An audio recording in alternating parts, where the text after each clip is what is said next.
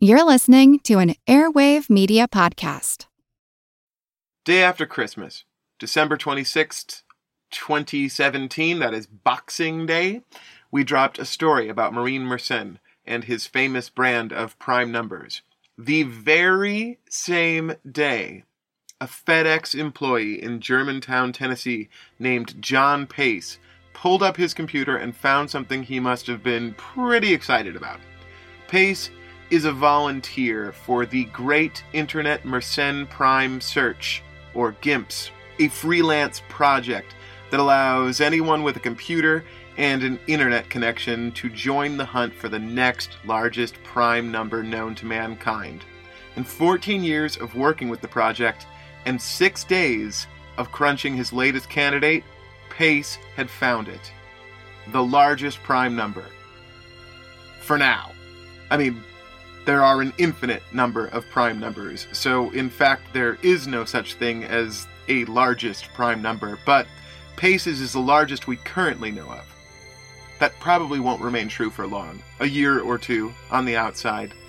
But today, we can offer our thanks and congrats to Pace, his PC, and the 50th Mersenne Prime.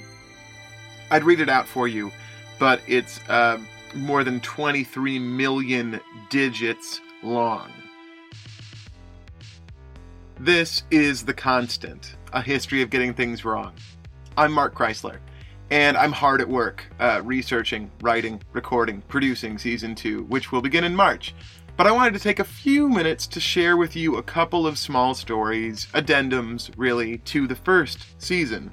So, if you haven't listened already, don't start here. Repeat, if you haven't heard the first season, do not begin at this. Go back and listen to the actual season first, or this stuff won't make a lot of sense, or at least will be more anticlimactic than it otherwise will be. But if you have already listened to our first eight episodes, then here are just a couple little bonuses for you. Without further ado, I give you tidbits and trimmings. Back in our first episode, Why Do Birds Suddenly Disappear? I talked about Charles Morton, the guy who concocted a theory that birds migrate to the moon. Morton's reasoning was as technically detailed as it was, uh, wrong. And the whole notion seemed to come so out of left field, like he'd just been shuffling flashcards and happened to draw moonbirds by accident. Which is why it is so curious that another man, Bishop Francis Godwin, was writing up approximately the same idea at approximately the same time. At nearly the same moment Morton was working on his treatise, Godwin was working on a pseudonymous story by an adventurer of his creation, Domingo Gonzalez, and his fanciful journey to the moon. Gonzalez made his way moonwards thanks to his invention, a large basket like that of a hot air balloon to which he attached a dozen or so harnesses to which were attached a bunch of wild swans. Initially, Gonzalez used his swan chariot to tool around an island, but after he was attacked by a British ship and then some island natives, the swans panicked and took off for the moon with Gonzalez helplessly tethered to them.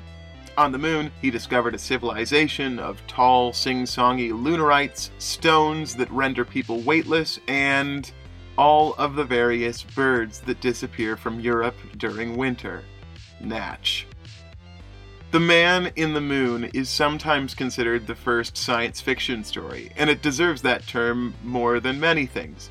The tale of Gonzalez was an inspiration for H.G. Wells, Jules Verne, Edgar Allan Poe, among others, yet at the same time, it contained real cutting edge scientific ideas, like the Copernican model of the solar system. And whether Godwin meant his moon flying swans to be fact or fancy is impossible to say. Halley or Haley? Trying to pronounce the name of the comet or the man for whom it's named drives me nuts. Pretty much every scientist today says Halley, but there's good reason to think that it wasn't always that way. Take this poem from 1910. Of all the comets in the sky, there's none like Comet Halley. We see it with the naked eye and periodically. The first to see it was not he, but still we call it Halley. The notion that it would return was his originally. Originally? Periodically? Or let's. Hully? Hack. Hackley? Periodically? Ugh. See? That's tough. But one pronunciation we can say pretty confidently is wrong is the one you, if you're an American, probably grew up with Haley. It doesn't seem that anyone ever said Edmund's name this way until the 1950s, when it suddenly became the de facto pronunciation in America. Because of a rock and roll band, of course. Bill Haley and the Comets. Journey to the ancient city of Viterbo. 50 miles or so north of Rome and near the center of town, you'll find a building that looks pretty unremarkable. It doesn't stand out. It's neither older nor newer nor more finely or crudely constructed than its neighbors. You wouldn't notice it at all, except that by its front door is a peculiar historical plaque, which reads This building was designed by an unknown architect in an irrelevant epoch and never belonged to an important person. The complex does not show any original architectural solutions, nor does it conserve any important works of art within. No memory is kept of any significant historical events occurring on this site. No known personality was born, lived, or died here, nor is any excellent artist or sublime poet still working here. Always read the plaque. This is an ordinary building, a project by Ava and Franco Mattes, creators of Darko Maver, the fake gorilla sculptor from episode 5, Art is Dead. I thought I'd tell you about another of Ava and Franco's amazing art pranks, and I had a couple in mind, so I asked my wife which I should talk about and briefly explained them. Her response These people sound like assholes, which I guess means it's dealer's choice. So here's Biennale PY. For the 49th Venice Biennale, Ava and Franco contributed a poem, downloadable from the exhibit's website. It is a weird poem, but that's not really a surprise. Ava and Franco are kind of weirdos, and so is contemporary poetry. If you were to try to read the poem aloud, the opening stanza might sound like this Fornicate, guest, Soul equals open, guest. Body equals soul, read. Soul close. If I find body, epidemic. Soul write my body in body. Soul close. And the closing stanza might read My soul equals open. My body equals my soul, read. My body equals my body, find my body. My body, close. Blacklist equals replace split. If blacklist, blacklist, blacklist, wank, blacklist, print, print, print, print. But that's if you could read it aloud. The piece is festooned with odd little ticks and punctuation, backslashes, colons, parentheses, exclamation points. It reads more like software code than poetry. And when the curators at the Venice Biennale uploaded it onto the website, they realized why. It was a computer virus, disguised as a poem. Or is it art that is also a computer virus that is also a poem? Whichever the case, biennale.py is still out there, spreading from computer to computer. It's not designed to harm your PC, or spy on you, or infect you with adware.